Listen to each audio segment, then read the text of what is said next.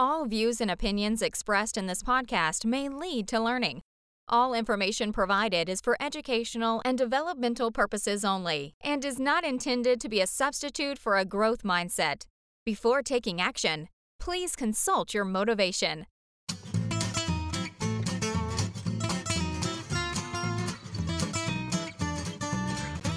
This is the Teacher Talking Time Podcast.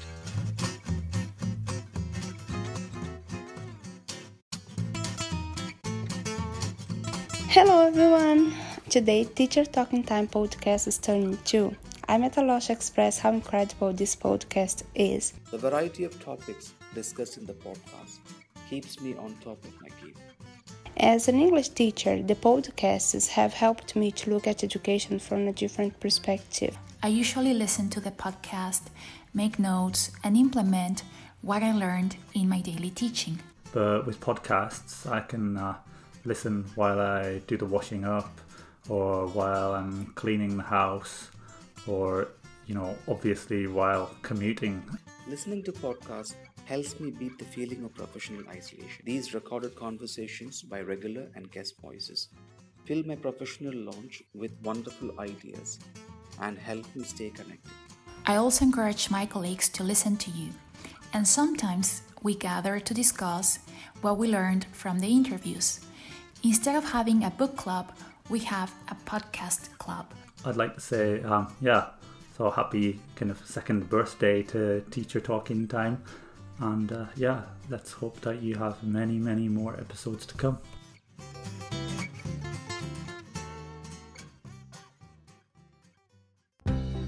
This episode of Teacher Talking Time was created with support from Podbean.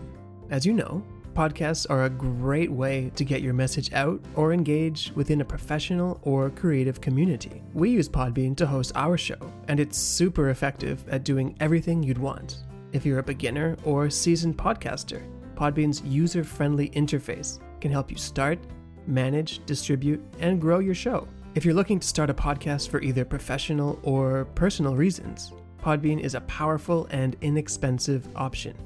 Learn Your English has a special link for our listeners who want to try out Podbean at no risk. Learn more about their features and get your first month free when you go to podbean.com slash LYE. Thanks for listening to us and for subscribing to Teacher Talking Time. Now, let's get back to the show.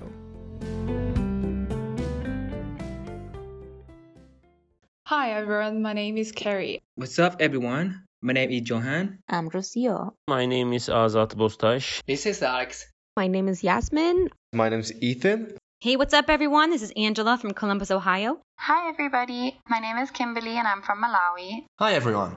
My name is Marek Kiczkowiak and I'm from Poland. Hey, everyone. My name is Maurice and I'm from Ivory Coast. I'm from Singapore. I live in Costa Rica. Bhavna and I come from Nepal. I'm from France. And I'm from Sao Paulo, Brazil. I'm from Huskvarna in Sweden. From El Salvador. From Macau. From Vietnam. From Korea. And I'm from Turkey. I'm from China. I'm originally from Egypt. I lived in the UK and the UAE, and I'm now living in Canada. You're listening to. You're listening to. And now you're listening to. This is Teacher Talking Time. Teacher Talking Time. Teacher Talking Time. Teacher Talking Time. The Learn Your English. The Learn Your English. The Learn Your English podcast. And you're listening to Teacher Talking Time, the Learn Your English podcast.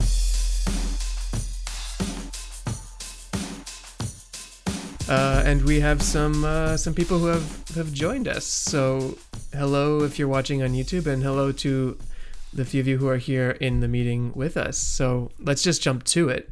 Um, since you're here, and we can take advantage of that. What uh, maybe Dr. Michel will start with you. What does podcasting mean to you in terms of development, and how have you? We we know the answer, so we'll just ask you to explain it. How have you incorporated it into your professional life, into your teaching life, and maybe even into your students' lives?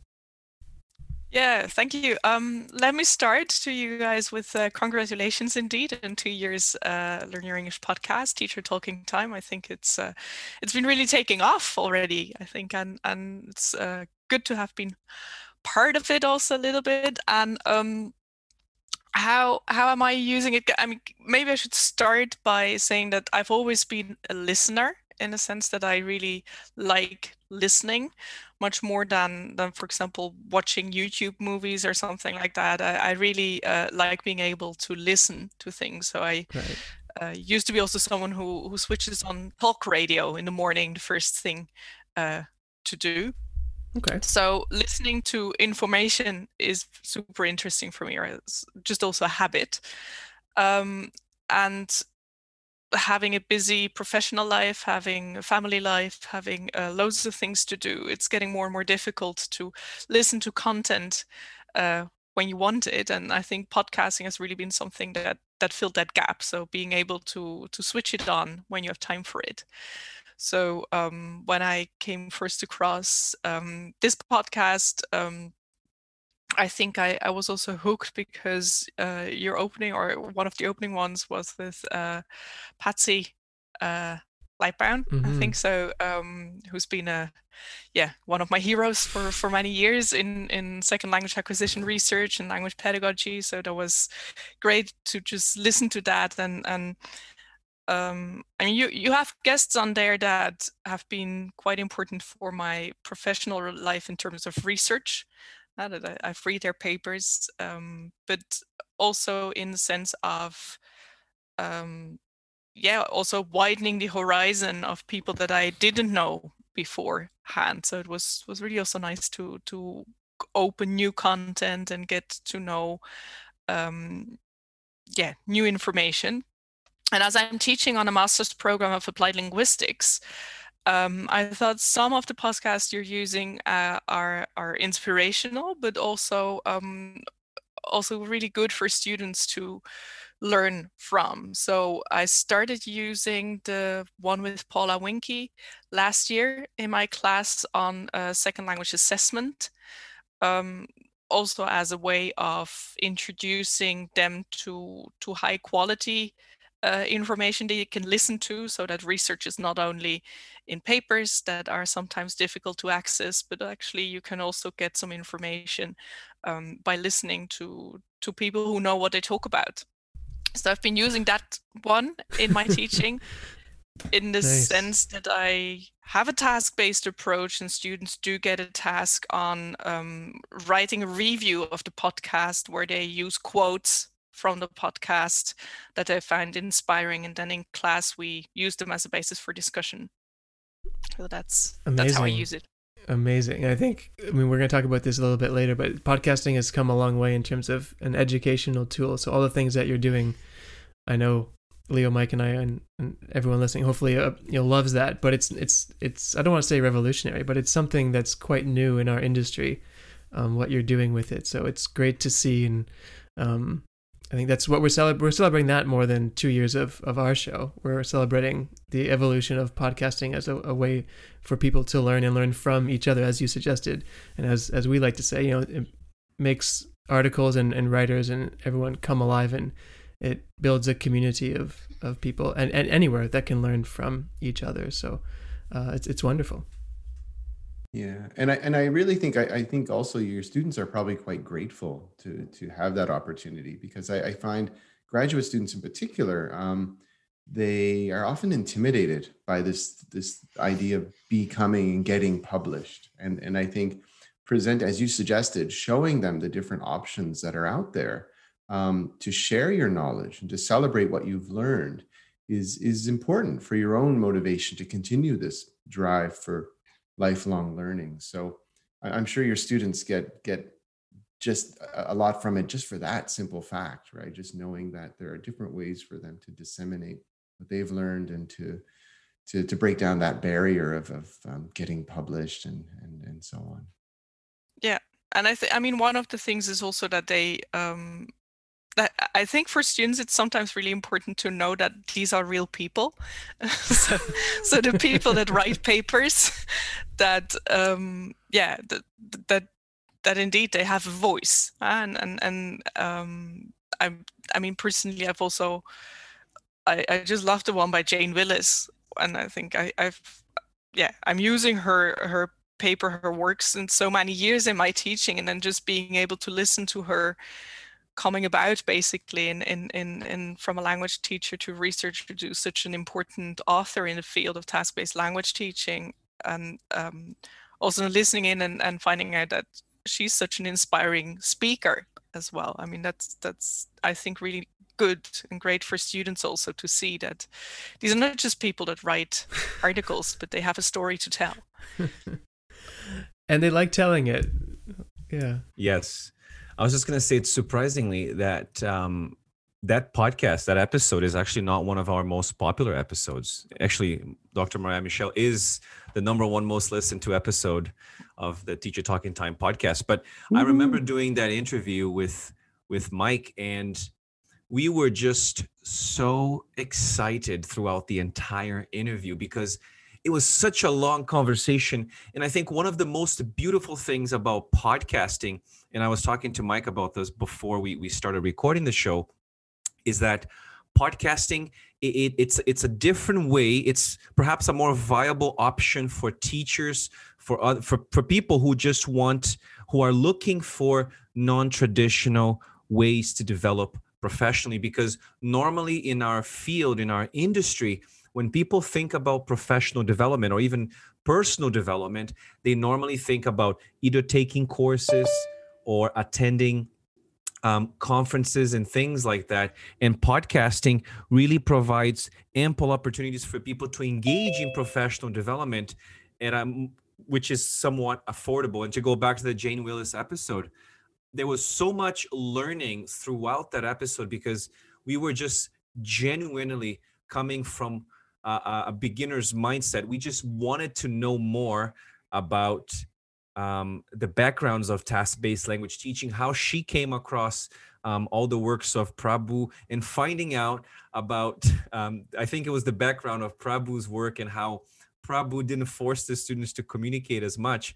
I, that, that's something that you won't find published in any no. paper. Hmm. And I, I remember being like really like really nervously oh, at the beginning. I think my voice even shook for like the first question. And i, I but it, it, it goes back to what you said dr michel. That's like that's it's this idea that, you know that we're reading about these people and we we hold them up on such a high pedestal and then we, you just learn that they're just people. And but you wouldn't know that because if all you're doing is reading what they're getting published um, it, it, it leaves that kind of coldness that barrier there. And i know that it's unintended right? Like um, they don't mean to, to come across as cold researchers. It's just that that's the, the genre, that's the vernacular. So having this other alternative platform is is great. It's great for them um, to to to network with their audience as well. Yeah, and I, I actually also think that that what uh, Leo was saying before in in terms that attending a course or or attending conferences, it's also so, something that people who want to engage with new content, it's it's really hard to fit that into your life. But in a yeah, I mean, I, I, I usually do it when I'm or, or listen to podcasts when I when I do the laundry. So that's typical my 15 minutes, and I can listen to it, you know, in in the yeah. So and, and others can listen to it on their commute, and and it's just really um, an excellent way of engaging with content that's exciting um, yeah and, and fit it into your life. And then as said to have all those people from all over the world that can just join and, and tell you what inspires them and, and keeps them going. I think it's yeah it, it's really cool. I'm a i'm a shopper. When i go to the supermarket that's when i listen to podcasts. That's my my go-to. It's funny i don't listen to them at home which is i feel like what most people do. But when i used to commute back in the days of commuting um, I used to listen to it on the commute, and now it's going for a walk, my afternoon walk or whatever, and going grocery shopping. Um, basically, never at home, although sometimes. But it's kind of curious, I guess. Leo, when do you listen? Oh, I actually have. I wanted to get into the research later, but um, I have. Before we answer that question, Andrew, I have. I conducted a research, a very informal research with um, teachers in our Instagram page. We have about six thousand people, uh, five thousand, I don't know. And 98% of those people are teachers. So i asked them a bunch of questions yesterday and i just wanted to share them with you. So one of the questions that I asked a lot of the teachers, and again, just to go back to this idea of professional development, um, a lot of teachers, I think, in in different parts of the world, they are still under the impression um, that professional development means being trained, and I think it was, um, I think it was Wallace in 1991 who wrote a book, Training Foreign Language Teachers, and he talked about um, this top-down approach to professional development, which basically entails the the expert uh, lecturing at the teachers, this transmissive uh, model, which again becomes very pervasive with the the um, with PPP, which is to me an extension of this top-down approach to professional development. And what happens in this kind of approach is that teachers eventually become passive consumers of information, whereas podcasting is more what we call bottom up because it involves reflection. It involves something it's it involves a level of agency. As most of you have said you can actually decide whether or not you want to listen um, to a podcast. And i think it was uh, research by steve mann and, and walsh who basically call this um, professional development in the wild and i really like that because it's it's really moving away um, from the boundaries of being in a classroom, developing. And as you said, uh, uh, Marije, there is no um, there's no opportunity most of the time for people taking a course to really engage with the information. And I was talking to a teacher recently, and she said she took a training course, and the training course took about a week. And I said, a week, and she said, yeah. And all we did was reading and and producing um, papers and doing case studies, but there was very little engagement, very little, uh, almost no opportunity for them to reflect, for them to design, for them to for them to to to have this this dialogue um, with regards to what they're they're consuming. And just to go back to the research now to the to the to the question, so 71% of the people on our page said that they actually listen to podcasts. and then I asked them, do you find that you actually learn from podcasts? 92% have actually um, stated that they actually learned something from podcasts. And, but here's the interesting thing. Um, and I asked them, did you know that there is a growing body of evidence suggesting that podcasting is indeed an effective way of learning and developing? And then we have a bit of a of a, a, a division here, with 60% saying yes and 40% saying no. So it's still somewhat relatively new to a lot of people. And the other question that I asked, do you benefit personally and professionally from listening to podcasts? And approximately 90% of the people have said that they actually have learned from from podcasting. So I think there are a couple of very interesting findings mm. for hmm. us to discuss here. Very interesting.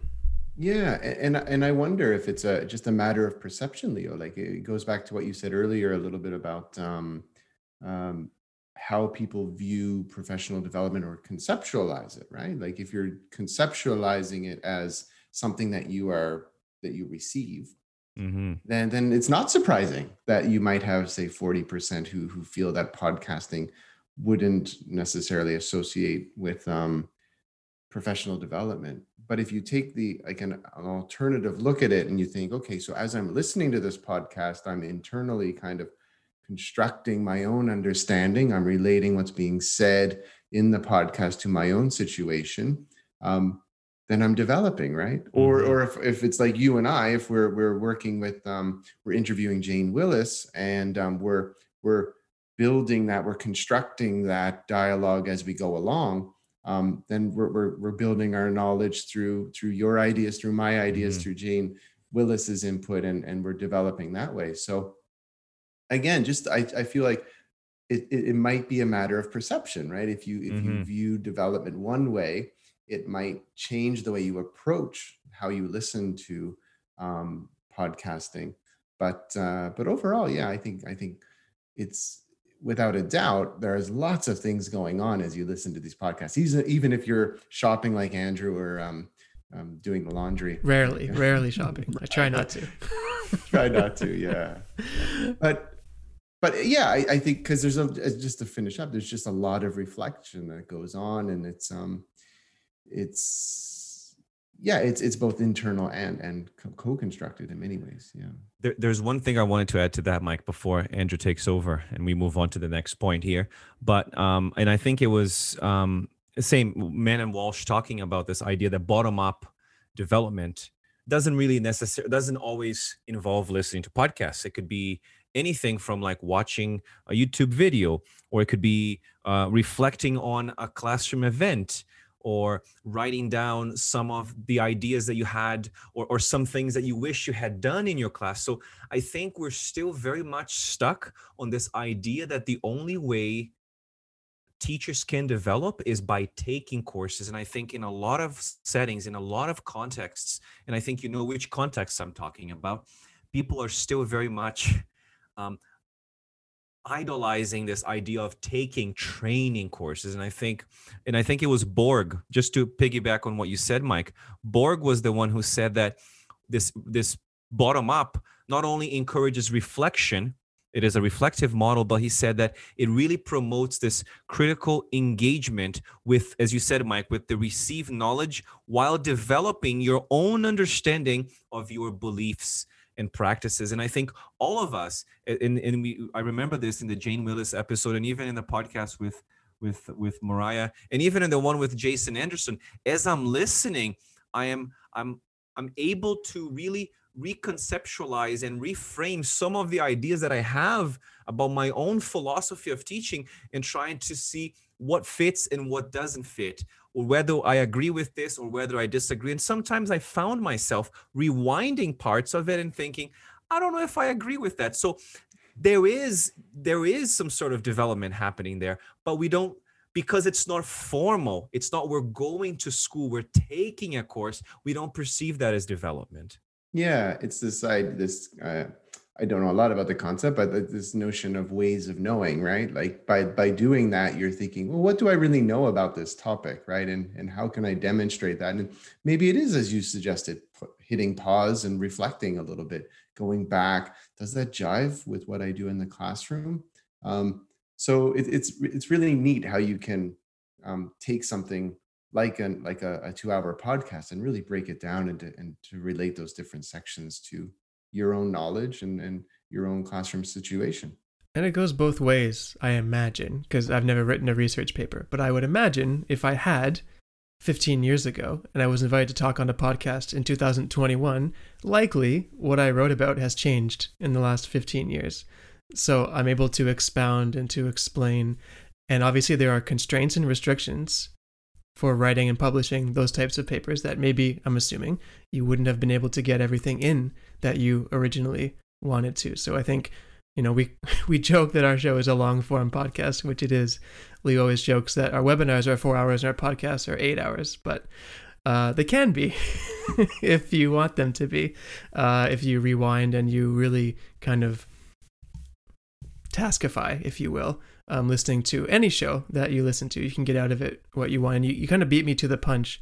And this is before we open the floor. There's other people here that we want to hear from and how they use podcasting in, in their own contexts. But we, Mike and Leo, we, we use the, the concept of relationships when we teach academic writing. And we do that purposefully because you have to d- define what the word relationship means when you write your essay because it's it's such a simple word that everyone has a very superficial idea obviously of what that word means. But when you get down to it well what type of relationship are you talking about? What relationship between whom? And and I think professional development is another one of those words where it's so pervasive and it's thrown around so much for good reason. But what does it mean and how do you define it? And I don't know that we can other than saying you have to define it for yourself and for your own context and I think podcasting is one tool that allows teachers and us to take from it what we need to, as opposed to what Leo talks about a lot with top down and being told or being talked at um, in terms of what I can get out of it. Um, I hope not just our show, but all all, all ELT related podcasts uh, allow teachers to take from it and, and the, the experts as well to take from it what is necessary for, for their own development. And that's my TED Talk.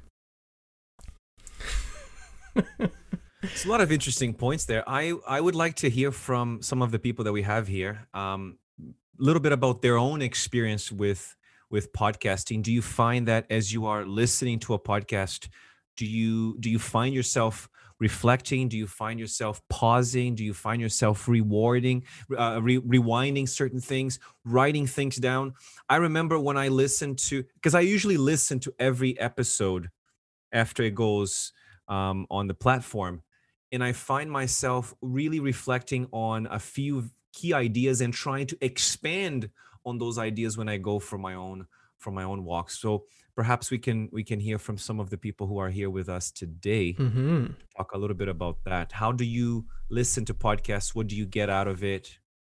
People are very shy. The beauty of a live show is we'll just wait and wait and wait. I'm just gonna unmute myself. Sure. Um, hi everyone. Uh, hey Thanks so much for doing this. I think it's really cool. And first of all, congratulations um, on your two-year Thank you. anniversary. Thank you. Uh, again, like um, Andrew, when we used to commute to work, when I used to commute to work, I would listen to all sorts of podcasts, not just educational ones, but um, entertaining ones as well. And my all-time favorite is A Way with Words Mm. um, because I have, even before I became a teacher, I've always been a word nerd. Uh, and uh, Leo, I have always found myself sort of pausing and reflecting on. So, the format of that podcast is that people uh, call in with language questions. Mm. Uh, they call in with stuff like uh, fights between family members about how a word is pronounced and things like that and I've definitely paused and uh, tried to think of how I would pronounce it because I don't have what is called, and I'm uh, I'm not on video, but I'm doing the air quotes what is called a standard English accent. Um, so I reflect on stuff like that, um, especially when they come up with uh, like idioms that are regional. I try to think of what I would say instead or what I would say in my native language and things like that. So it is a very reflective process for me. Even when I'm listening to, you know, entertaining stuff about books or TV shows, I'm always trying to think in the background um, how it relates to what I have watched or what I have read. And yeah. Mm. And when I was teaching, um, I had the opportunity to teach um, English to not English, well, uh, post grad prep to English teachers or English teacher trainees. Uh, so it included, so these were Chinese teachers uh, who were here in the US about to begin their MA TESOL. And I was entrusted with helping them uh, sort of get used to the American way of the American classroom, I guess. Uh, so we did a lot of episode dissection of, um, I think it was the TEFL Institute podcast, Mhm. um, where they talk a ton about you know teaching techniques and things like that. And I definitely see myself doing that again if I had an opportunity. Very recently, as recently as last week, I listened to you guys' um, How to Have a Conversation episode. And I don't remember the exact title of it. And I really loved it because uh, while we talk about these are the parts of a real conversation and this is how you do small talk, I had not um, heard of the four A's technique before. So, again, that is something that I foresee myself using in the classroom.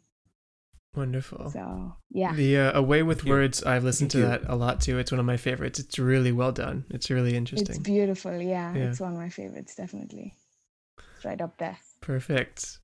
Uh, maybe Adiane wants to chime in. Yes. All right. Actually, first of all, congratulations. I was listening to podcasts like 30 minutes ago, and it is amazing how you are so spontaneous when you are talking, how you your ideas are aligned um, among yourselves. It is really nice. And uh, I, like um, Deepika, her name? I don't know how to say it, but yes, like she yeah, said, Deepika. uh, Sorry. sorry I reflect a lot. Like um, I pause every time, and it the podcasts they have helped me not just like on my professional life, but as well in my personal life. Because sometimes I wonder, wow, I guess they recorded this for me. And then I always write down uh, some reflections. I write down expressions, idiom, different vocabularies. Norm, I, I actually have a notebook. I, I write like a summary of things that I have learned while listening to the podcasts. Um, the content are really good. Uh, I have had opportunities to learn about different authors, different topics. Uh, I also share them with my students. I encourage them to, to listen to the podcast. Actually, we have done some activities with two podcasts. Uh, the one about keeping the conversation, that they're difficult to, to keep moving on with the conversation we normally stall. Uh, and the other one was about visualization. We worked with these two podcasts and they, they liked it. Uh, like Marije said, uh, it is real people talking, and then it is nice. They feel part of their own uh, learning process. How did it go with your students? Really good. Actually, they, they love it. Like they said, the podcasts are good, easy to understand, the pace of the communication, even the words. They said that uh, they could keep like following the ideas. Yeah. I, I don't know because I just like love teacher talking time podcast. I listen to it all the time. So it's that's it. I just wanted to say thank you because honestly, it has helped me a lot. I listen to teacher talking time podcast every day. And like every time a different reflection different learning. Um, you know just for me to be here talking it is already an improvement. Thank you very much. Well, that's great to hear. Yeah. Thank you. thank you. Thank you. There's a lot of interesting things there andrew and mike and everyone uh, listening to this because i was when i was doing my research i was looking into the advantages of educational podcasting. And interestingly enough one of the main sources of my one of the main sources for my sources in the in the in the dissertation was actually one of our one of our guests uh, fernando rosell aguilar. And um, he wrote an article in 2007 i think it was called top of the pods. And it was a seminal paper because it was the first published paper on podcasting and I used a lot of um, a lot of his ideas. I quoted him quite a lot, and then eventually Mike and I had the opportunity to interview him for the teacher talking time. And I think it was right when the pandemic struck. It was like beginning of March, if I'm not mistaken. It was, yes. Yeah. Right. But one of the things he said, it's funny because what everyone is saying is exactly in line with what the research suggested that um, the po- po- uh, podcasts have a lot of uh, potential as language learning tools as well. Um, they can advance learning in areas such as pronunciation, um, vocabulary, grammar, listening, speaking and they can also act as supplementary learning aids and i think marije can talk a little bit about that with with her ma students. Um, and as some of you have said deepika and ediani and other people reducing this isolation because teaching is a very uh, a very lonely um, profession because you're stuck in a classroom and you Especially very rarely these have, days. right? You have no contact with people and promote this sense of belonging. And i thought this was only um, especially the part about uh, developing your language because when i was doing my research some of the people that i've interviewed for for the paper they were brazilians or, or spanish speakers and they said that they benefited tremendously from listening to podcasts because it really improved their listening um, uh, their just their listening skills in general because they said that they have they don't have a lot of opportunities to listen to english outside um, the classroom or or the textbook. And i thought this was only with native non-native speakers of english but interestingly i had two native speakers who one guy who was living that i interviewed and he lived in a very small village in italy he said the podcast is the only exposure that i have to english. And he said i was losing my english because i've been living in italy for such a long time and listening to the podcast really helped me with my uh, with my listening skills not to mention the fact that as many as Ediani mentioned it really promotes this lifelong learning mindset which is something that we we're constantly talking about in our podcast. And of course, as Andrew men- mentioned, accessibility, uh, flexibility, allowing multitasking. As as Marije said, she's doing her laundry. Andrew is shopping. Mike is ice skating and listening to a podcast. I'm usually going for a walk. Um, and uh, yeah, it's it's just a breath of fresh air for those who seek a different kind of input that is not just written text. And podcasting isn't new. It might be relatively new to our industry, but there's it's not new in general. And there's hundreds of thousands. I mean, whatever you're interested in, there's dozens on that topic that you could choose from. So it's it's it's very accessible and and yeah. I mean, obviously we're biased because we love them, but they're a great tool for sure. And I think the accessibility goes both ways. Um, and this uh, to uh, uh, Deepika's point. Um, Leo, surely, like in our preparation for the podcasts, like we're we're we're going through, we're we are researching, just so you know, like we're going through, we're getting the background information, we're finding out about alignment, we're delving deeply into task-based language teaching. But I think for for the creators, and uh, of course, if you were to create your own podcast, um, the the creation and development side of it really helps you think about how you're going to translate your ideas to the audience. And I know, Leo, you and I have been, you especially have been playing with the Feynman technique lately. And this goes back to Deepika's point, which was that, you know, as, as audience, uh, as the audience is listening, they're, they're kind of visualizing what we're talking about. And, and as creators, it's been our challenge to, to, to create the content in a way that is accessible, right? So that the audience can latch on to what we're saying, the main points of alignment, right? The main points of the task cycle.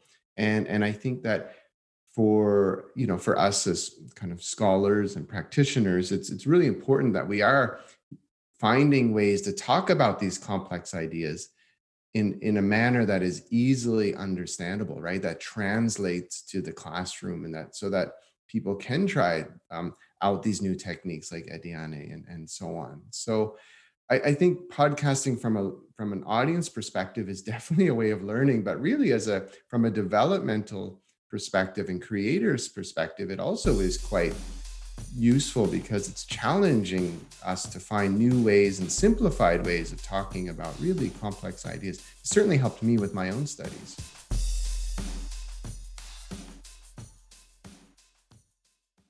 Let's take a quick break. We'll be right back. You know, quality professional development is such an important part of the teaching industry, but it's surprisingly hard to come by. That's why I was so pleased to come across Learn Your English, a company providing online teacher education courses with a fresh perspective. My name is Erin, and I'm an English language teacher. After a decade in the classroom, I found myself teaching the same things in the same way. My learning seemed to have plateaued. I wanted to take charge of my learning, and I really like how the online Learn Your English courses don't prescribe anything. They motivate me to reflect on my teaching and propose tactics and ideas I hadn't considered. If you're a language teacher wanting to learn inside your busy schedule, I highly recommend their online courses on Thinkific. Head on over to lyenetwork.thinkific.com. That's lyenetwork.thinkific.com. Take control of your education. You won't regret it. What's up, my people? What's up, everyone? I hope everyone's, everyone's doing okay. Uh, I'm Ian. My name is Ian Salif. I'm from Russia, live in Ecuador in this moment, and uh, you are listening to the Teacher Talking Time, the Learn Your English podcast.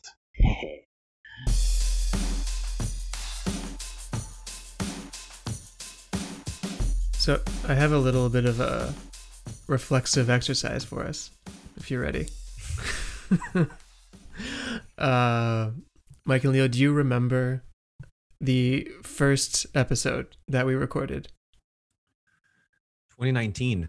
Mm-hmm. Yeah, 2019. Uh, yeah. we talked January? about February? no. We talked about habits. Uh, don't Yeah. don't don't No. like don't set resolutions. Ah, cultivate habits. That was number two. That was number That two. was number two. I don't remember number one. Number two was what what the podcast is and why we're doing it. yes, that was the first one. That was the first one. In Leo's uh, dining room at his house, we all sat around I do the table. remember that. And yeah. I think it's the only time we were ever in the same room recording an episode. but Gosh, that's so uh, it's I- I've listened back to it a couple times and like the audio's no good. We don't sound good. I don't like it very much at all. But I guess that's the point because over two years we've grown not only with mm. our audio engineering of the show, but uh, as teachers and as practitioners, and we hope the audience has as well. So the reflexive exercise is twofold. One, why did we start the, the podcast? And two, how have we grown as individuals in the two years we've been doing it? Wow, that's a really difficult question.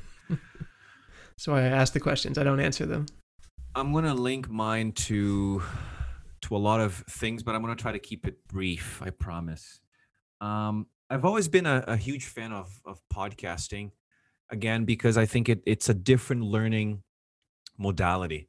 And I was talking to Mike about this earlier today, and um, I wish I had come up with this idea or had come across this idea before I I had written my my dissertation, which is the John Cleese from Monty Python who who talked about this idea of open mode and closed mode, and he basically said that um, creativity is not possible when you are in this closed mode.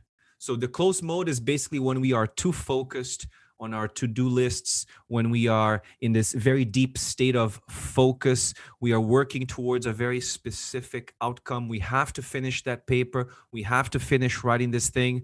And we're fueled by what they call productive stress. So it's that adrenaline. And you, and you can't really you're just getting you're trying to get it done.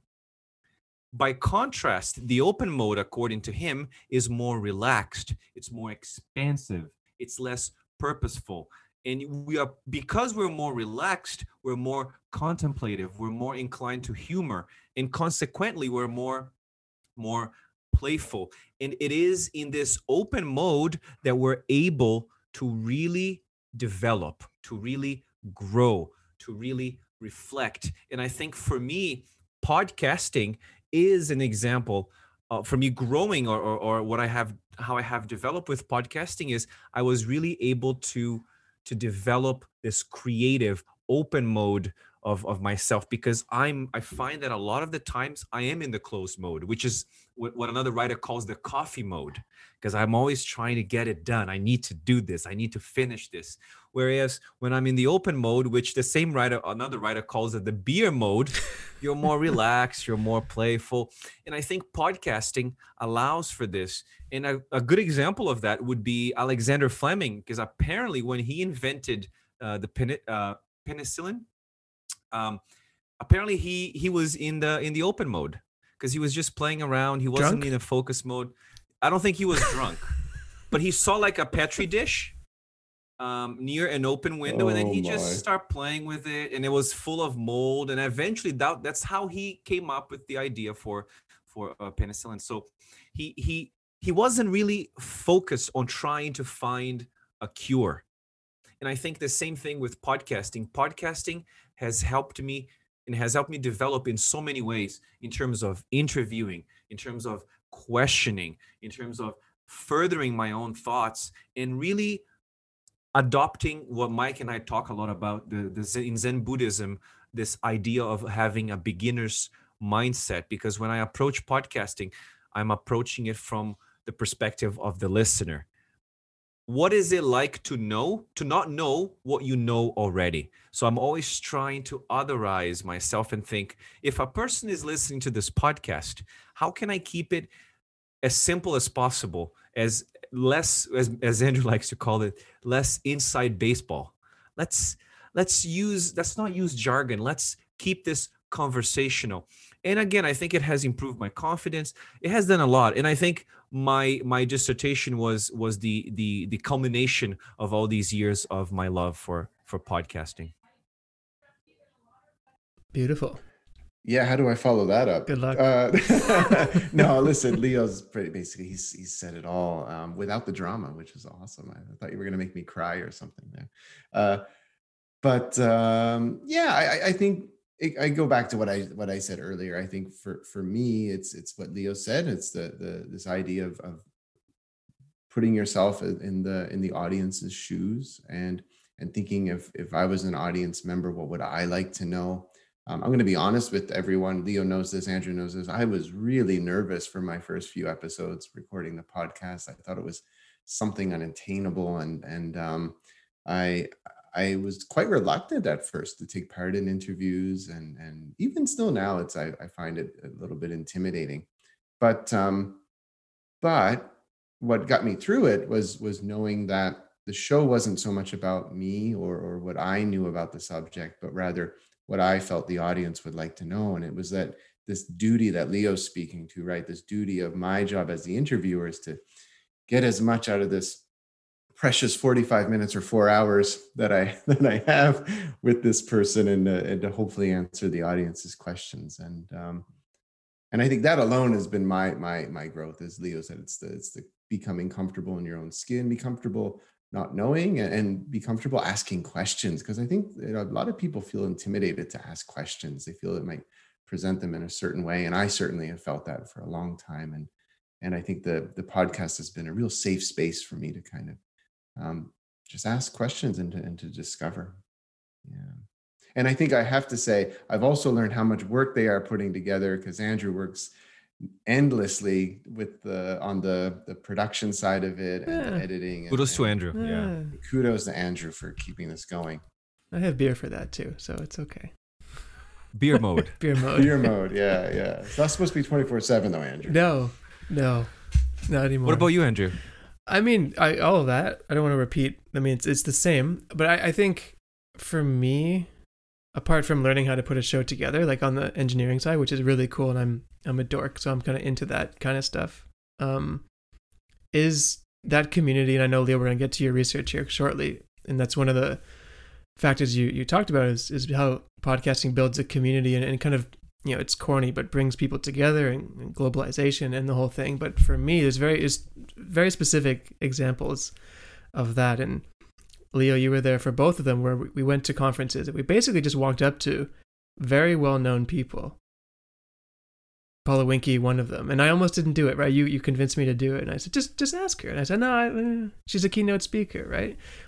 And we just went up, and I just asked her, "Do you want to come on the show?"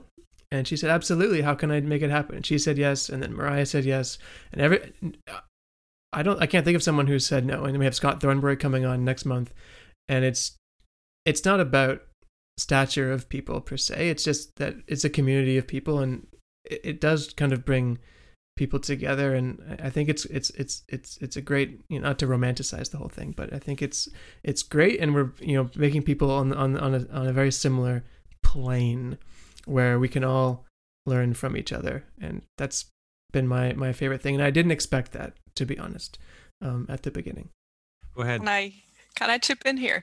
Um, I, I think it, it was uh, Masatoshi Sato who said on his um, it, it, in his episode that if if the the work we do as a researcher doesn't go out and doesn't reach teachers, then it's useless.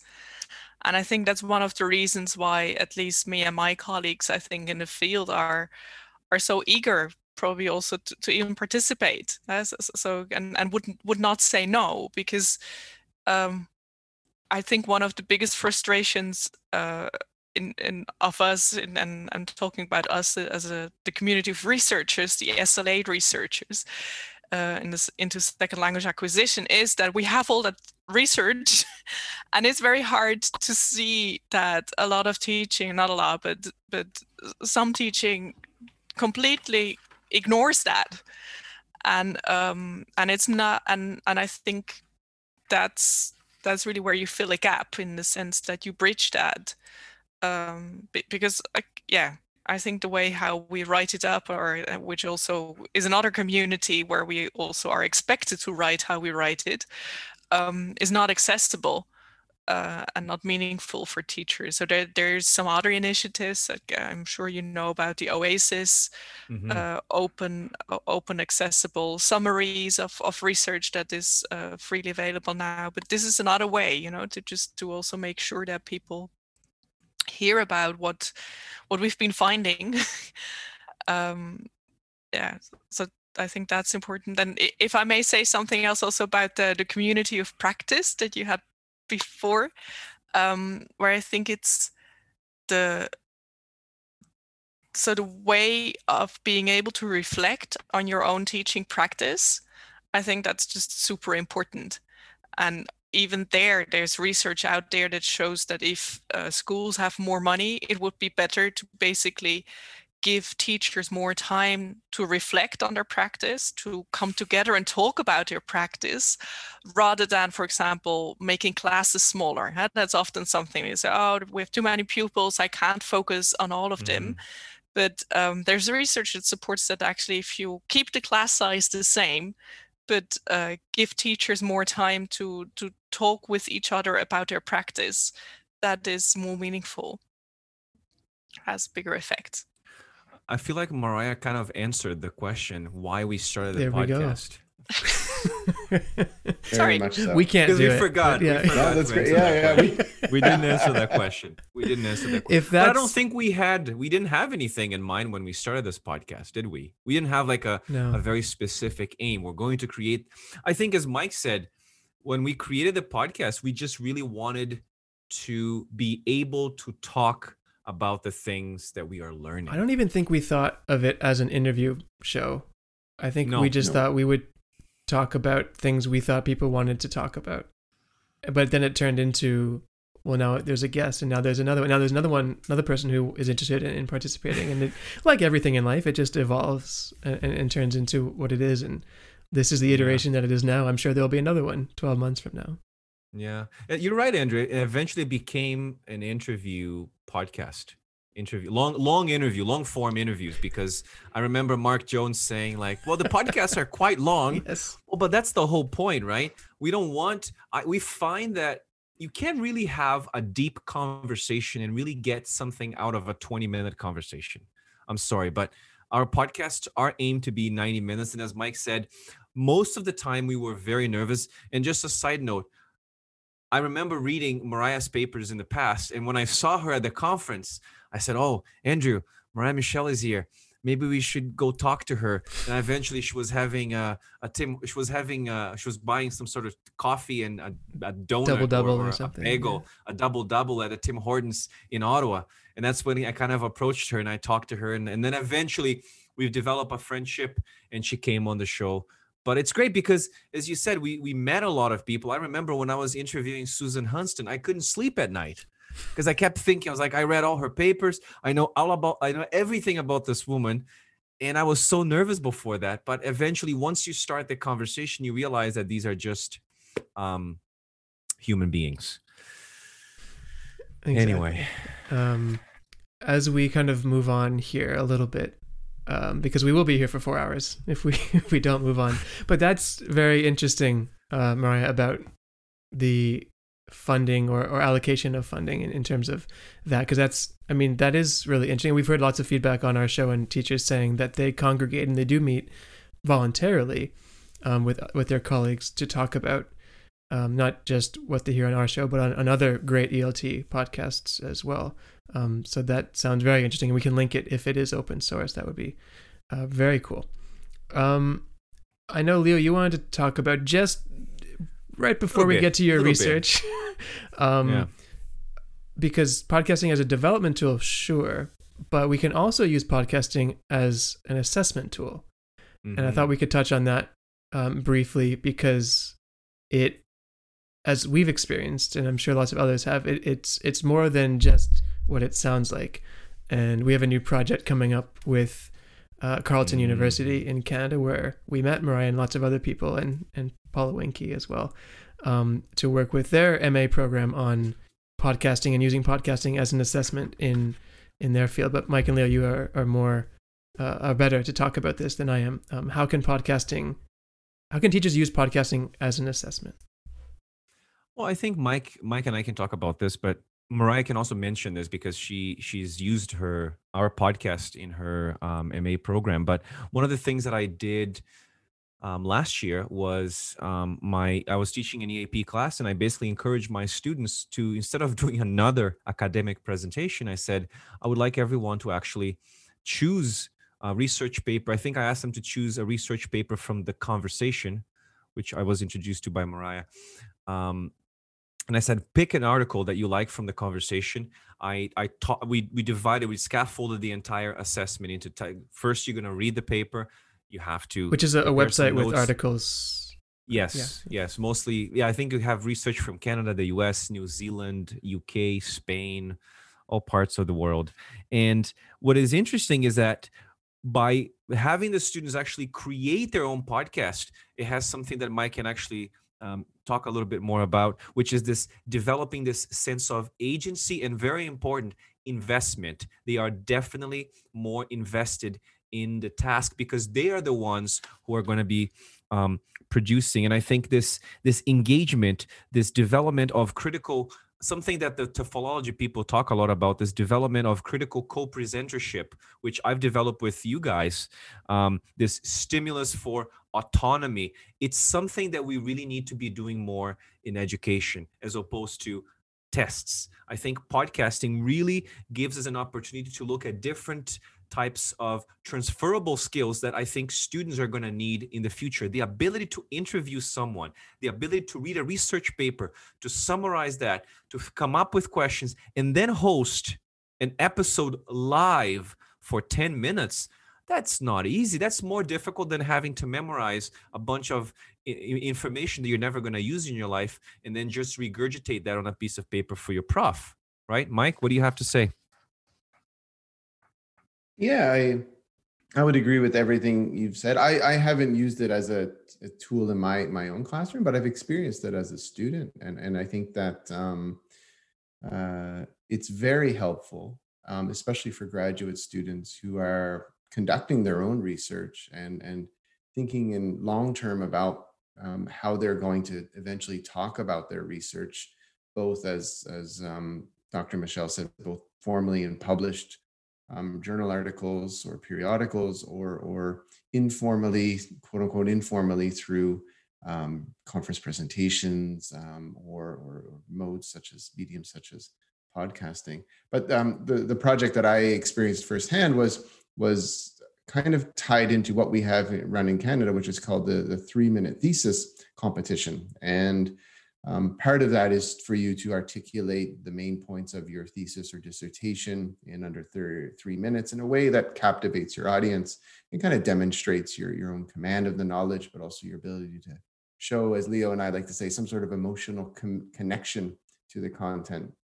And um, so, in preparation for that, uh, one of our professional seminar courses that I was enrolled in offered um, had a a podcast um, activity where we needed to talk about our our dissertation or our upcoming projects in six to eight minutes in a, in a way that that incorporated incorporated all of the kind of different bells and whistles of podcasting that Andrew likes to add. So the production side of it, as well as what I said earlier and what Leo was talking about earlier, uh, putting it in, in a in a way that's easily digestible and understandable um, to the audience. And and I think what came out of that was not only was I able to kind of create this three minute, three minute thesis, this very even even more narrow format of my my dissertation, but but um, it really helped me with things like uh, proposal writing and grant writing um, because I was used to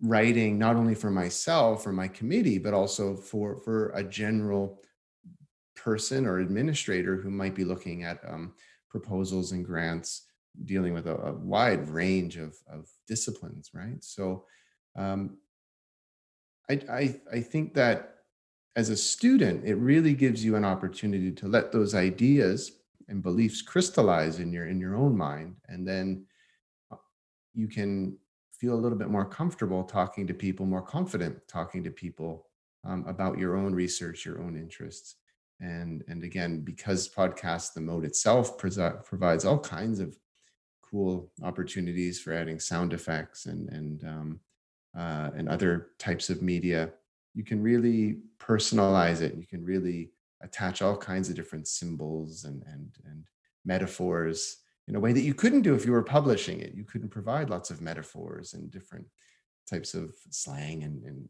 expressions um, so for me it really yeah i think in, to summarize i think it it really helps kind of flatten the the the, the the divide right? Like it, it's it's taking it it's removing that hierarchy. It's it's making it more simplified so that we're all kind of speaking at the same level uh, about the same topic. And and um, it's been really helpful for me um, in my phd studies and that uh, that sentiment i think is why a lot of professors are starting to incorporate that type of idea into their classes and um, mm. when a professor at Carleton approached us to ask us if we would be interested in, in participating in a project like that. I mean, the same idea um, was in her mind because she wanted her MA students to actually talk to the scholars that they'd be reading or, or on the reading list for the class. And, and now they're doing that, which, I mean, sounds like a really cool idea. And I wish that I had the opportunity to do that during a course when I was I was in school.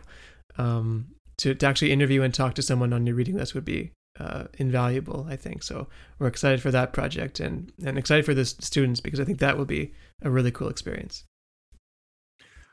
Marije actually did something similar, Andrew, and maybe she can All talk right. a little bit about that assessment because I'm I'm very curious because she sent me the the course syllabus, and I well maybe you can just tell us more about it, Marije. Yeah, um, yeah. So I'm teaching this class on teaching methodologies, second language teaching methodologies within our MA program Applied Linguistics. We have at Groningen University in the Netherlands. And um, I think I mentioned before, it's quite an international crowd. So we do not only have Dutch students, but uh, yeah, they, they really come from everywhere, from Chile to China, basically. And um, and the, the first part of that course is quite theoretical. So they read a lot about statistical learning, for example, or about implicit and explicit learning. So, so quite heavy stuff in that sense. And uh, the second part is that I'm teaching and I try to bring it more into practice. So to give them much more hands-on activities, I take a very strong task-based approach um, to that course. So we do a lot of TBLT, uh, we used to work together with a CLIL school, so content and language integrated school, where the students would then actually go off to teach also one lesson. So they would design lesson plan and then would have the possibility to go and teach there, wow. um, which this year wasn't possible because schools would not let us in. Right. But um, to still to to engage them with with different ways um, of of research. I basically um, so I had those different topics per class. So, so, so week by week, you talk about. I already said I talked about assessment, uh, where I use Paula Winke's class. Um, I have this one lesson where I have the Willis and Willis 1996 paper, where she explains um, basically what's a pre-task, what's a task, what's the post-task. And in that episode, I also let him listen to the Jane and Willis uh, interview you've had, uh, the Jane Willis interview. And uh, I have a class um, where we talk about what we call individual differences. So typically something like language learning motivation, but also anxiety. So there I had them listen to um, Masatoshi Sato's uh, podcast. So basically for every um, class, I, I give them an episode and uh, sometimes it's on a voluntary base so just say okay if this really uh, catches your your interest uh, why don't you go on and and listen to a bit more? And at times i included in that sense in in the assessment that i asked them to write a review or say okay so when you've listen you've read that paper you've listened to the podcast so now write a synthesis of it which is a very academic task because quite often you have to read a paper listen to the lecture and then write a paper about that. So um, in in in so this is a typical academic synthesis task in that sense. And um, in my language classes because i also teach uh, German as a second or as a foreign language. So I, I, do teach German classes. And quite often there I ask my students also to listen to, I don't know, radio episodes and and and they they yeah, they, they listen to patches of, of radio. Uh, they need to find a paper on the same content and then they have to um, yeah, write a review of that, but sometimes we also ask them to create vlogs or podcasts as a response to that. So I, I think we would need to take a class with Andrew on how to do high level uh, podcasts in, in the technical uh, perspective as well. But some of the students are amazing. They they put in those jingles and they have music and they fades out in and out. It's not so as hard as you think it is. no. But I mean, one of the things that I actually also noticed as a teacher, what is nice that you, especially in language classes, you want, you need enough language samples to to evaluate how how good your students are. eh? So when it comes to assessment, now, and I think we've all been in those classes with hours and hours of presentations of our fellow students that would just never end. Now, what you Mhm. can do with podcasts is that um, students have to record the podcast, and then you, as a teacher, you have enough language sample to listen to, and you divide the podcasts uh, over class and say, okay, each student has to listen to three of them of their peers and give some feedback on that. So it's it's also a way of dividing the work and and also in making learning more individualized because students can pick the topics of the podcast they want to listen to, and it's yeah. So, so- so I think it really opens a lot of opportunities for assessment, um, the- especially if- if you also have larger classes larger groups and and you can do group podcasts uh, you, you have a group podcast basically. So um yeah you you you can ask them to work together. And yeah it, I, I think it, it just opens a lot of opportunities from all different sides And it sounds like it, it, that the students are, as Leo said, they're demonstrating a lot of investment in this activity, right? They're taking ownership over it. They're adding the jingles, and it's hey, listen, I'll tell you firsthand. You know, like knowing what jingle goes with the definition of intercultural communicative competence is really like you know it makes you think deeply about you know what you want to project and what you want to say. Beer mode, beer mode. Yeah. What is that jingle? yeah i'm also interested michael what's the jingle for intercultural communicative competence You know, I couldn't think of one, so I actually changed the metaphor, and it was a blowing leaf. And then I had leaves blowing in the wind. so that's good Because one has to go with the wind, like right? it. Yeah. What's Thanks interesting, for just to- asking, though. just before we, we jump into the research, but just to add to that, um, to what Marije was saying and what Mike just said, my students actually went beyond what I had actually asked them to do. I asked them only to choose the paper that they want to research, prepare the script, not not a script, but like an outline of the podcast, find out who is going to be the person hosting and the other two who's going to be the other two who are going to be talking, and then eventually at the end, the other students were actually asking questions. So I decided to incorporate that as part of the assessment because everyone was genuinely interested in the articles. And as you said, Marije, the students were, I had lots of students who actually chose interesting articles based on psychology because that's what that was their major. I had students who chose papers based on engineering, students based, uh, who chose papers based on on business. So it was actually very easy to group these students because they were based on their own interest.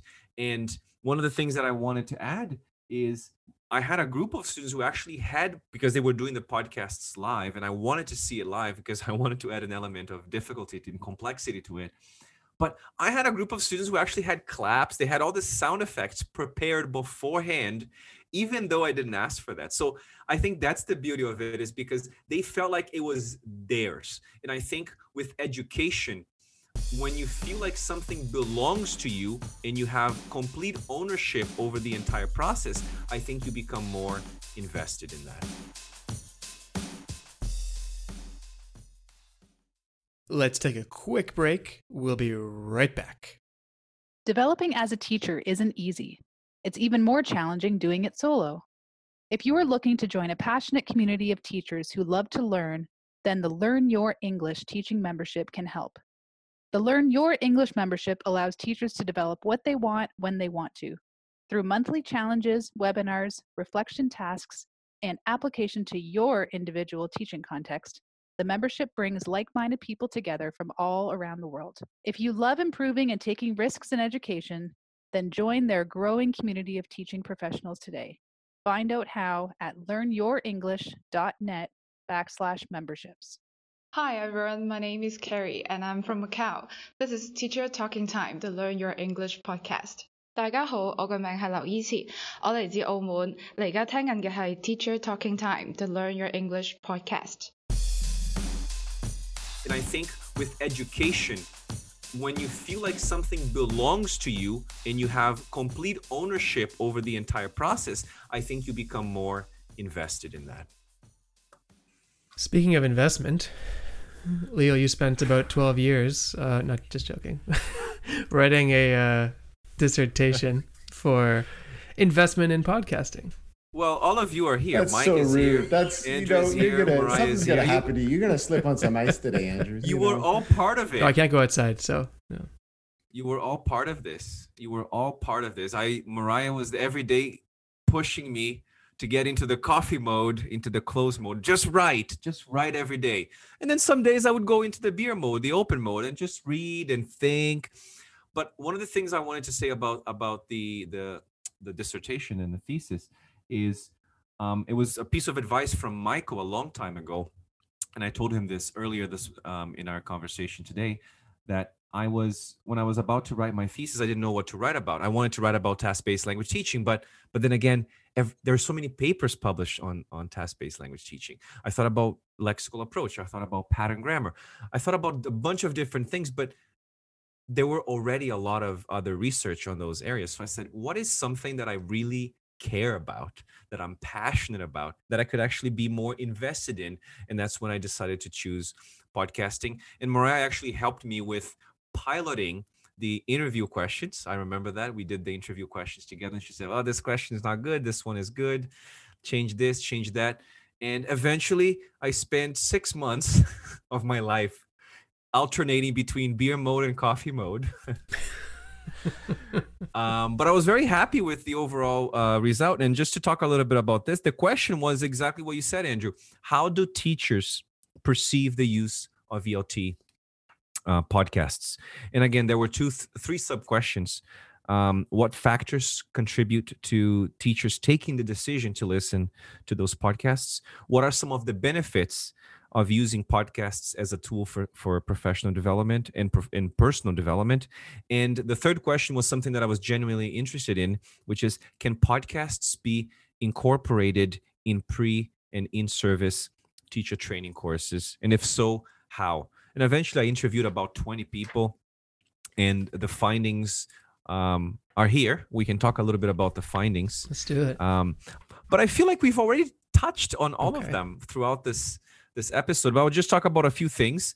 One of them was um, the factors that contribute social media, right? Um, people who use Twitter eventually will find out about the podcast. People who who um, who are on Instagram or Facebook will eventually find out um, about the podcast. Another um, impetus to listen to podcasts was the fact that people were learning from these prominent ELT figures, right? So many of the podcasts that we have out there, they're hosting um, very um, prominent ELT educators and renowned researchers, such as Marije here with us. And one, I remember one guy said in the interview, said, the big name celebrity is really important. I'll never forget that. oh, if there's a big name, I'm going to listen to it. So, and there was one teacher who said that they doesn't have money to attend conferences because the school doesn't provide for professional development. So he, for him, podcasting was another way of. of I was just going to ask you a question about your research question. Mm. What motivates teachers to listen to podcasts as a form of development in place of another form or as their like only means of developing? Ah, I didn't. I didn't get to that part. Okay. I didn't investigate that, but that's a good question. Okay. It's a That good. might be a good poll for the Instagram account. Yeah. or, uh, Yeah. That's so a good teacher that does and I nothing to develop and then starts listening to podcasts, for example, which I'm sure it's a, Mhm. the most accessible way to do it, or the the example that you just gave, Leo, where um, a development plan that that requires some kind of financial Investment that may be feasible, may not be feasible, um, whereas Yeah. podcasting requires time investment, but but nothing financial. Yeah. Well, I think I remember one of the one of the respondents said that you don't get the chance to see the people who are leaders in the field. Like for example, a lot of for example, a teacher who works at a public school in Mexico probably can't really afford to go to um, the UK to attend an IATEFL conference or to go to Europe to attend an SLA conference, but they have an opportunity to actually listen to um, I don't know, Michael Long, or they have an opportunity to listen to Masatoshi Sato, even though they're never going to be able to attend the conference. And if you think about this, the conference they only present for 25 minutes, whereas the podcast you're listening to them talking about the research for about an hour, an hour and a half. If they're listening to our show, of course. um, other shows are shorter, and I respect that. Um, but also availability, right? It's it's very flexible. That's another point um, that I wanted to emphasize is that the fact that it's portable, it's on your phone, that really f- it, it, it, it removes friction for development. You cannot say that you don't have time to develop because all you have to do is open your Spotify and click or Apple Podcasts, whatever you use, and then you can um, you can listen to it. Um, another thing that was interesting that I found was uh, the idea of different learning modalities, but we've already talked about this. But one respondent said that because he suffers from ADHD, he said that reading a journal article was really, really hard for him. So he said that podcasts really helped him maintain focus because they're bite sized and kind of matches his attention span sometimes. So that was an interesting, um, interesting finding. Um, in terms of benefits, um, a lot of interesting things. Again, exposure to new perspectives, as we, we've already talked about this. And Andrew, maybe you can talk a little bit about this because we interviewed Jason Anderson, who is who goes against everything that we believe in in terms of language teaching, and he's a strong proponent of PPP. And you said at some point that you found yourself kind of like agreeing with him throughout the interview, even though you don't agree with some of of his and Marije is uh, nodding her head. And well, probably can I think that's just that the too. nature of conversation, isn't it? Like when you talk to Mhm. somebody about something and you're actually genuinely engaged in talking to them and not trying to find a point of like, aha, I got you. Not trying to have that Twitter moment. If you're actually listening and actually engaging, then yeah, if, I mean, Jason's a smarter person than I'll ever be, and he's well read and well researched, and he's not doesn't have his opinions because he just made it up. So, um, I think you can talk to anybody and really find uh, points of, of agreement, even if you know. In in this case, the the broad uh, approach that we take is different, but I think he has a lot of points that I think people should listen to, and and if you haven't listened to his episode, you should go back and and do so because you know I know we don't, uh, you know, as as a company and as a podcast, don't agree in broad strokes, and this is black and white. There's so much nu- nuance and there's so much gray area, and to say that you should always do this or always do that, I don't think that's a very constructive approach to life and not to teaching either. So, um, and I hope that we have a, a show that's balanced. I like to think that we do, and that to have a balanced show doesn't mean you just invite people on that will say uh, yeah, you're right. You're right. You're right. We want people to challenge our views as well. So Jason did a really good job of doing that. A- good example of that was uh, Brett Reynolds, who is against teaching collocations as well. So, as you said, Andrew, we're constantly trying to um, bring people on the show whose views are somewhat different from our own because that's the beauty of podcast. You don't really have to agree, but I find that when you have a conversation with someone whose views are completely different from yours, you actually end up learning a lot more. Well, here's a question that you like to say, Leo, all the time is it's from the Socratic method, right? Have you ever considered the possibility that you are wrong? And if we have the the notion of I'm going to have someone on the show that that doesn't have the same view as me. Well, the first starting point for me when I did that episode is that maybe I'm wrong. And let's go into the episode and with an open mind and let's let's listen. And we'll do that with every guest in every episode we, we do that go forward with the same kind of idea. But I think if you go in trying to I don't know what the word is, but like cement what you already think, I mean, it's not really the nature of an, a long form discussion based podcast, right? Yeah, and, And and I I, thi- think um, Yeah, go, Mike. certainly you know you know my stance. I always take an appreciative approach. So I'd go the opposite, Andrew. I'd say maybe you're both right. Ah, Um, there are multiple truths and in multiple different situations in which A is going to be a much more feasible option and, than B, and vice versa. And it's quite interesting that we we as as scholar practitioners are well, you know, very free and open about how interdisciplinary language acquisition is, additional language acquisition is. Yet when it comes to how we do it, we're very narrow, right? Oh, this approach is better than that approach. So that's why I would just say that that yeah, maybe we're both right. So let's just find out these different reasons in terms of how one might be more advantageous than another. and then we can get along rather than win arguments which i think on different platforms it's come down to winning of arguments rather than just sharing of knowledge and ideas um, Mhm. so hopefully that's been reflected in the podcast and and that's certainly a, a direction we, we definitely want to go Absolutely. Um, just going back here into uh, some of the ideas. Um, another one is, what you just said, Mike, broadening your educational horizon. I think being exposed to different ideas, being challenged. I myself uh, find found myself throughout many interviews being challenged, even as listening to, as I was listening to the episode with with Jason Anderson. I found myself, oh, actually, this does make a little bit of sense. But what I really liked about that is what Andrew mentioned is like, what is the other side of the argument? How can I be less wrong? Because we're always focusing on being right.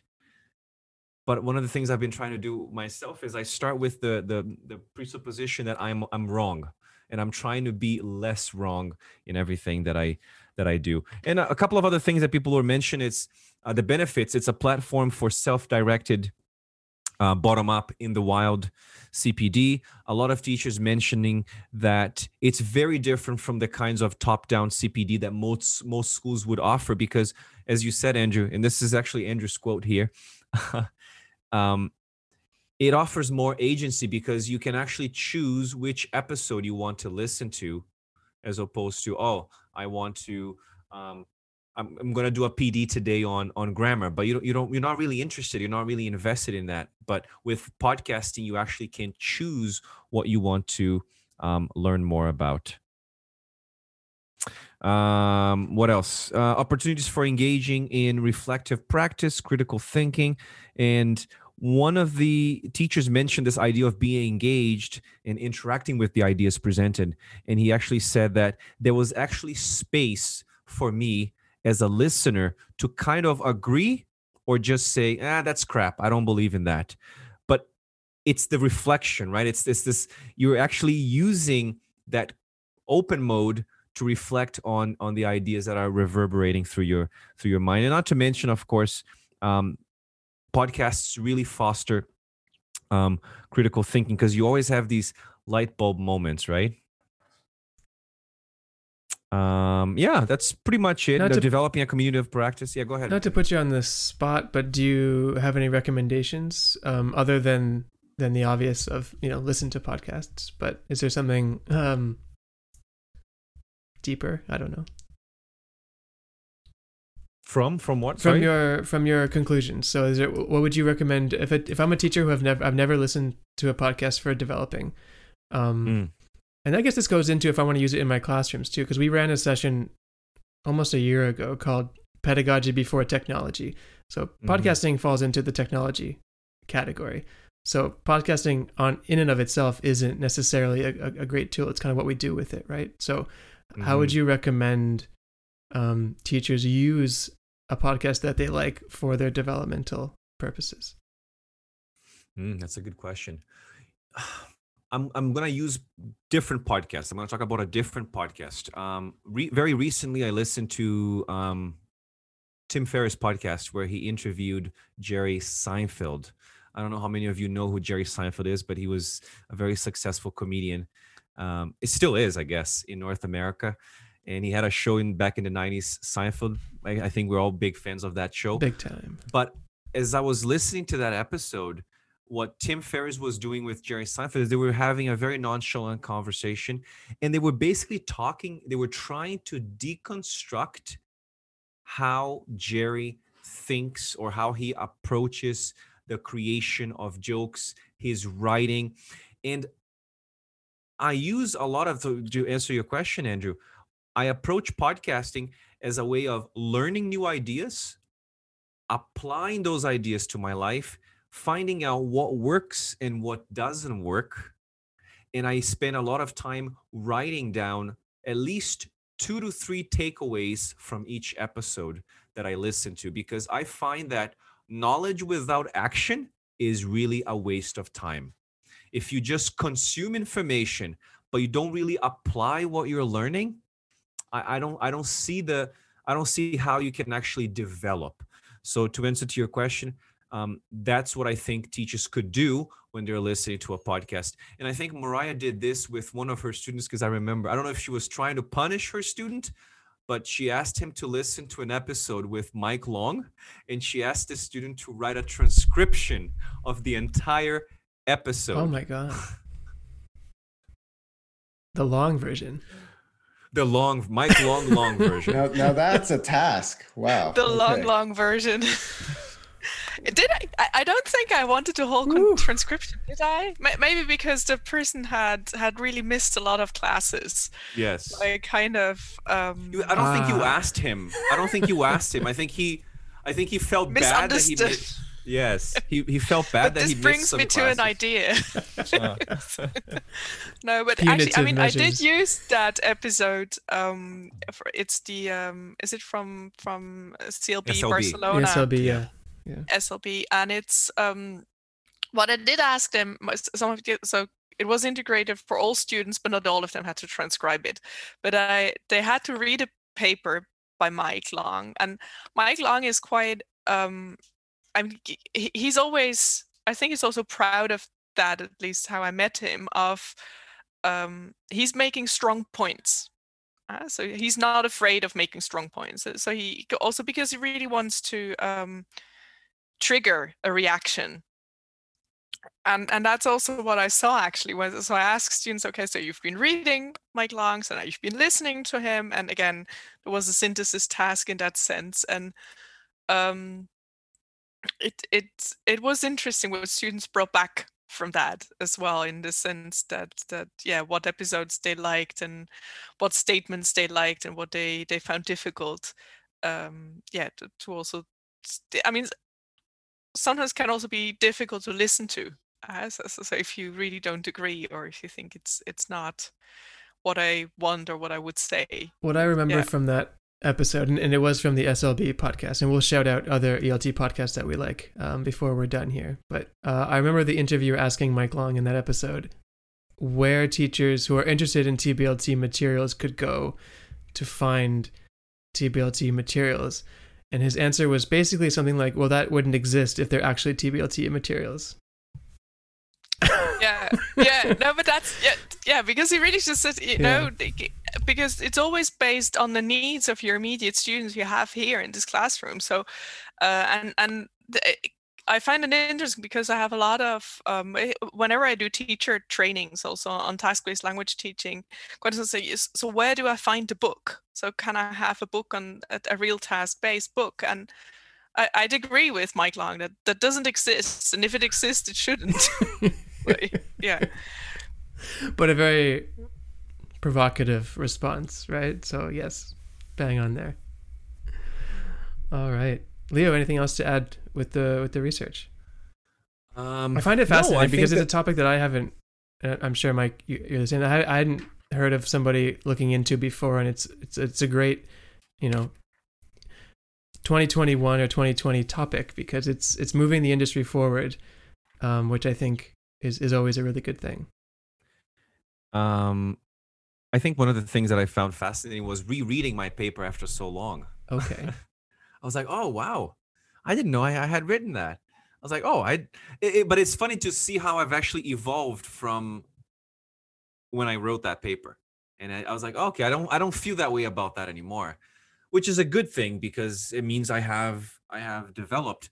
But what I wanted to say, I think the conclusion is is very simple is that i think we need more studies i think we need one of the things i remember talking to my my advisor about is perhaps we need to create more protocols where we have teacher maybe groups of teachers and i think we do this a lot in our teacher membership where we try to link all of our challenges to the current um, podcast that we release so for an example of that would be our november episode podcast where we asked everyone to read an introduction to Dogme ELT. And the interview that month was actually Luke Meddings talking about um, Dogme ELT. So we had a chance to introduce the challenge. We we took a vow of chastity. Every teacher who was in our membership said that they were going to teach a lesson without preparing, and they would just naturally react to their students' needs And eventually we got back together at the end of the month to talk about how the experience went.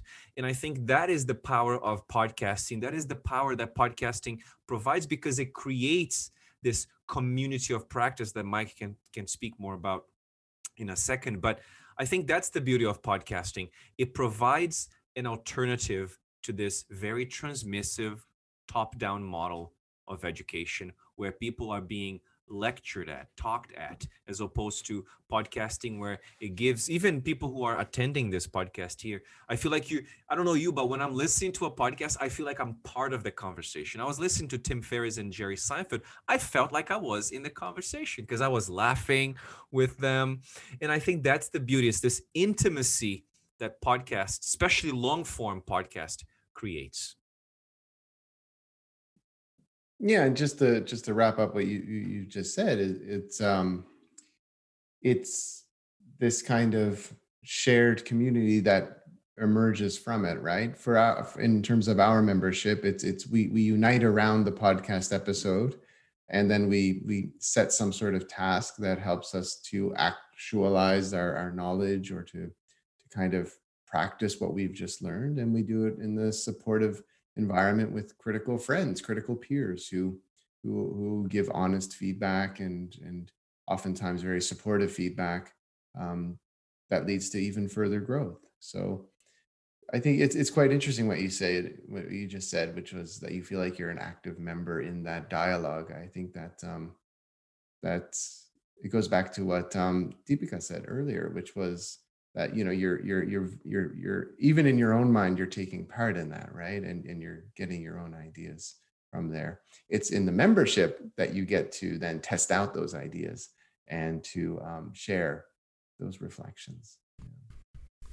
And uh, if you'll bear with me here we have before we kind of conclude uh, this episode we did uh, send out a request for uh, people to join us today, uh, which a lot of you have, and also if you were unable to, to send in um, an audio sample um, on exactly what Mike you were just talking about of how podcasting uh, helps you and uh, if you're a teacher and when you do a show, sometimes you don't get to hear from the people who listen.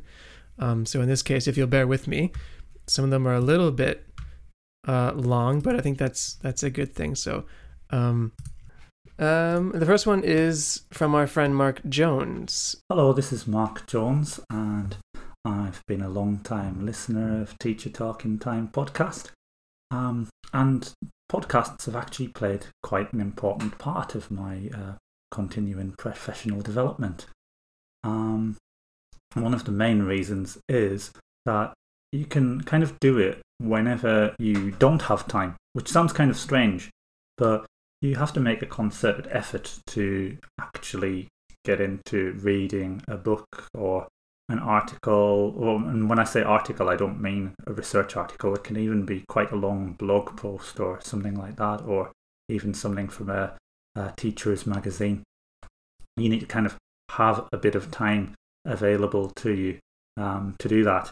But with podcasts I can uh, listen while I do the washing up or while I'm cleaning the house, or you know, obviously while commuting or something like that. The kind of the time when your brain isn't really occupied by anything of uh, great importance. So um, it kind of occupies uh, my time, and uh, it means I feel a bit more productive or interested in things that I wouldn't normally be interested in, such as cleaning and things.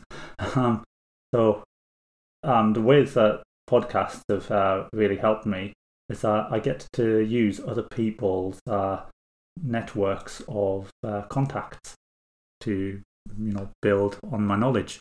So, um, with uh, Teacher Talking Time, I've uh, had the great privilege to listen to episodes featuring people like uh, uh, Marije Michel, uh, Vinicius Nobre, and uh, other people like that that I just don't know personally and couldn't just email out of the blue um, to listen to.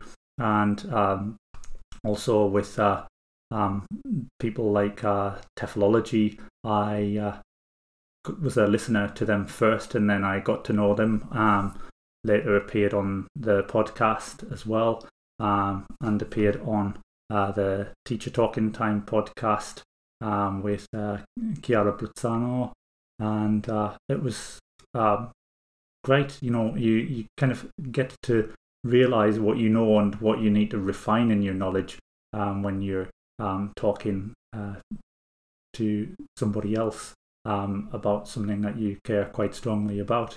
Um, sometimes the things make sense in your own head, but when you're trying to communicate them to other people, um, not always. Um, so, yeah, um, I'd like to say, um, yeah, so happy kind of second birthday to Teacher Talking Time. And uh, yeah, let's hope that you have many, many more episodes to come. Cheers. Okay, so there's Mark with his. Uh, Mark's great, uh, and he was on our show, and uh, it's funny the three exact times and places that we said we listened to the to podcast. yeah, there's some real saturation occurring there, isn't there? Yeah. okay, so let's uh, go ahead here, and we have uh, Karen next, who's a listener who lives. I should say, Mark uh, lives in Japan. I, I want to say, uh, don't quote me on that, but I believe he lives, he lives in Japan. And Karen is a listener from uh, who lives in Mexico. Hi there. I'm Karen Ruiz, an English teacher in Mexico City. Why do I love the Learn Your English podcast? In a nutshell, it provides high quality professional development opportunities to teachers. To me, the Learn Your English podcast is my number one on the go professional development tool. I usually listen to the podcast, make notes, and implement what I learned in my daily teaching. I also encourage my colleagues to listen to you, and sometimes we gather to discuss what we learned from the interviews. Instead of having a book club, we have a podcast club where we discuss and reflect on all the insights and teachings gathered from the Learn Your English podcast.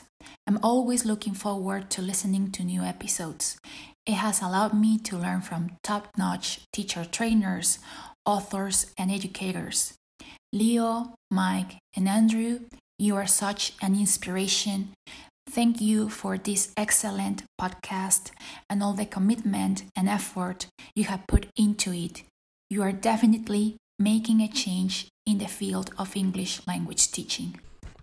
All right, so there's thank you. Karen. That's nice. Yeah, real, real kind of evidence of the community of practice. Brought me to tears emerging there. I was gonna say, Leo, you okay? Yeah, she kind of brought me to tears here. Seriously.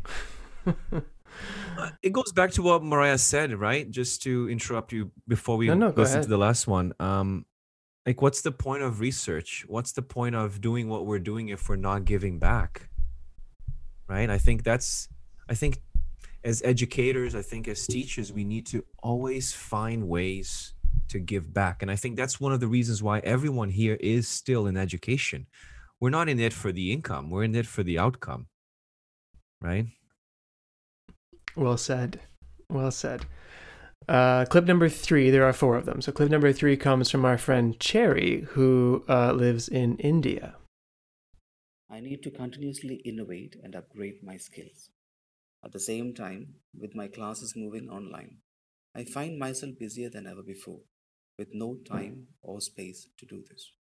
That's where podcasts come to my aid. I can listen to them while doing other stuff.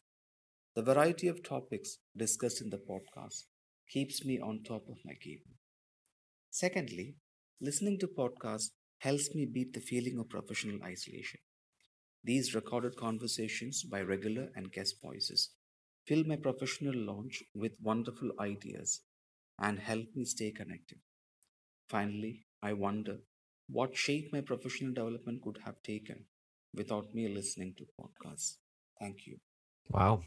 I'm impressed. I haven't listened to any of these. Um, That's the point. Yeah. so another, uh, it's nice to hear where how how people listen, when, where, and and how it's useful um, to them, if it is, of course. Um, but not everyone who listens to our show or any show are are teachers. So uh, Adiane was nice enough to send in an audio clip from um, one of her students who uh, uses our Cult of Learning series as, or Ariane encourages him to use our Cult of Learning series um, for language learning purposes. So let's hear just a short part of that one. Hello, my name is Jefferson Pierre. I'm Brazilian and I study English with teacher Adrian for almost two years. She told us about of teacher talking time podcasts on last year and after this frequently I use it to help to improve my English skills and learn a little bit more. A specific episode that helped me a lot was mastering the art of conversation. This episode teaches about the 4 A's, a strategy for encourage to keep the conversation going on and lost a bit of the fear to talk. Basically, the four A's are the first one is ask, the second and the third A's works together and are answer and add more details or information. The last one is ask again. But the most important of this is the third A, add. They tell us to avoid using on short answers in our conversation. Always we need to add more details in our answers to keep the conversation. With this tip, these tips, always I try to use in my class to develop my conversation and help my classmates to improve too. So, in my opinion, this kind of podcasts are very good to improve, and we can listen when we are going to work, going to the school, or in free time. I recommended it for all the English learners. Thanks. So there we go. There's another one. Free time commuting. Wow. Exactly. Thank you. Yeah. Yes. Who mentioned the, the that same episode earlier? The four A's, the conversation. That's the second time we've heard it today. So It was that, that Deepika. It was Deepika, yeah. That's Yeah. right. That's right. So evidently that's that's a very good one. Bear with me, we have one more. Because not only did Ediani send in a student clip, but she made a recording uh, herself. And now you get to listen to your own voice. So here we go. Hello everyone, I'm Adriane. Today, Teacher Talking Time podcast is turning two. A loss to express how incredible this podcast is. As an English teacher, the podcasts have helped me to look at education from a different perspective. Not only that, but I've also had lots of opportunities to boost my vocabulary. As a matter of fact, I have also been benefited personally from listening to these podcasts. So I just wanted to say thank you very much for the amazing job that you have been doing. Thank you, Ediane. Yeah. Oh, thank you. Wonderful for you to say. Wow. It's, it's nice to. It's great to hear. It's wonderful. Leo's getting emotional. I think I am. I am. I think that answers the question that Marije kind of answered, and you a- and you posed this question at the beginning of the episode, like why are we doing this? I think that's the answer right there.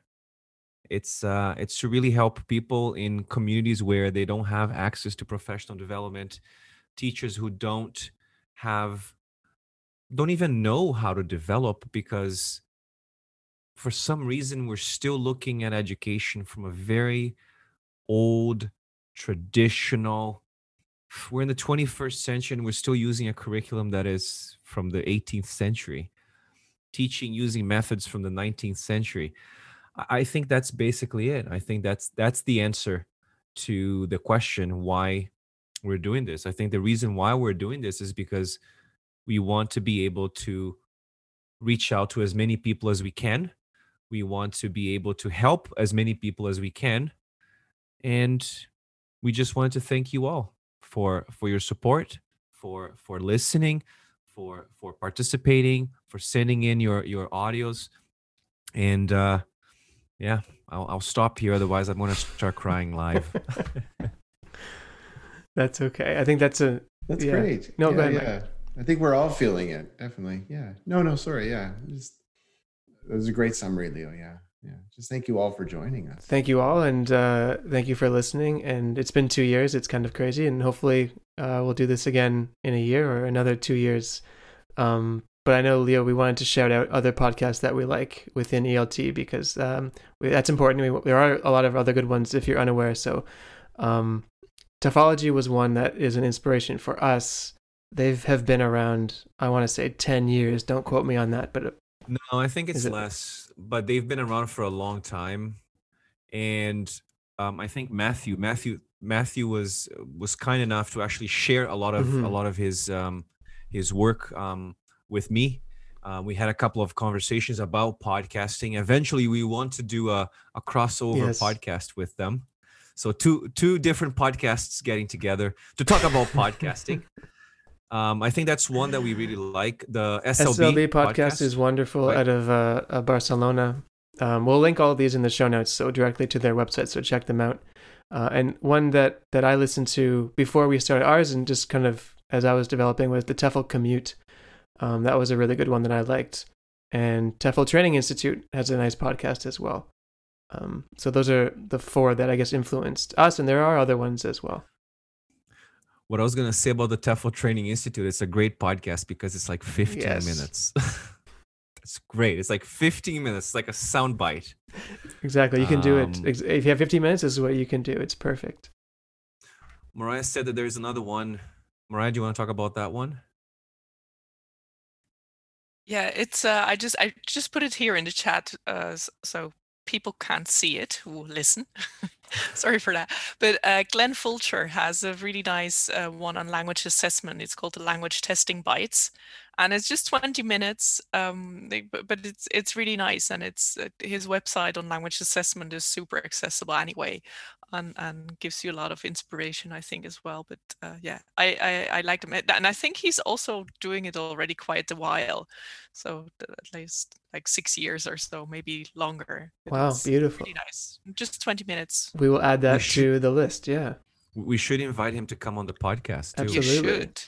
Should. You should. Yes, we're gonna get him for sure. There's a rule of seven in podcasting that I've heard. And I think, Leon, like I said this to you at the beginning, I think lots of people start podcasts, but the rule of seven, most people, a lot of people don't get past seven episodes. If you get past seven episodes, you're going to be kind of be in it for the long haul. So those ones that we just listed, TEFLology, TEFL Training Institute, SLB Podcast, TEFL Commute, Language Testing Bites, um, all surpassed that number and are still going, of course. So uh, seven seems to be the magic number. Mm-hmm. Mm-hmm. Yes, absolutely. Wonderful. Well, I don't have anything else to say. I think that's a good way to um to end this episode. Wonderful. So thank you for listening. Happy New Year. Happy 2021 or 2021, however you're saying it. and uh, I heard the internet is saying don't say 2021 because it sounds like 2020, W O N, 2021. Oh my gosh. So that's Okay. a dad joke from the internet, I guess. But Happy New Year regardless. Thanks, everyone. Yeah, it was Thank great. you. Thanks everyone.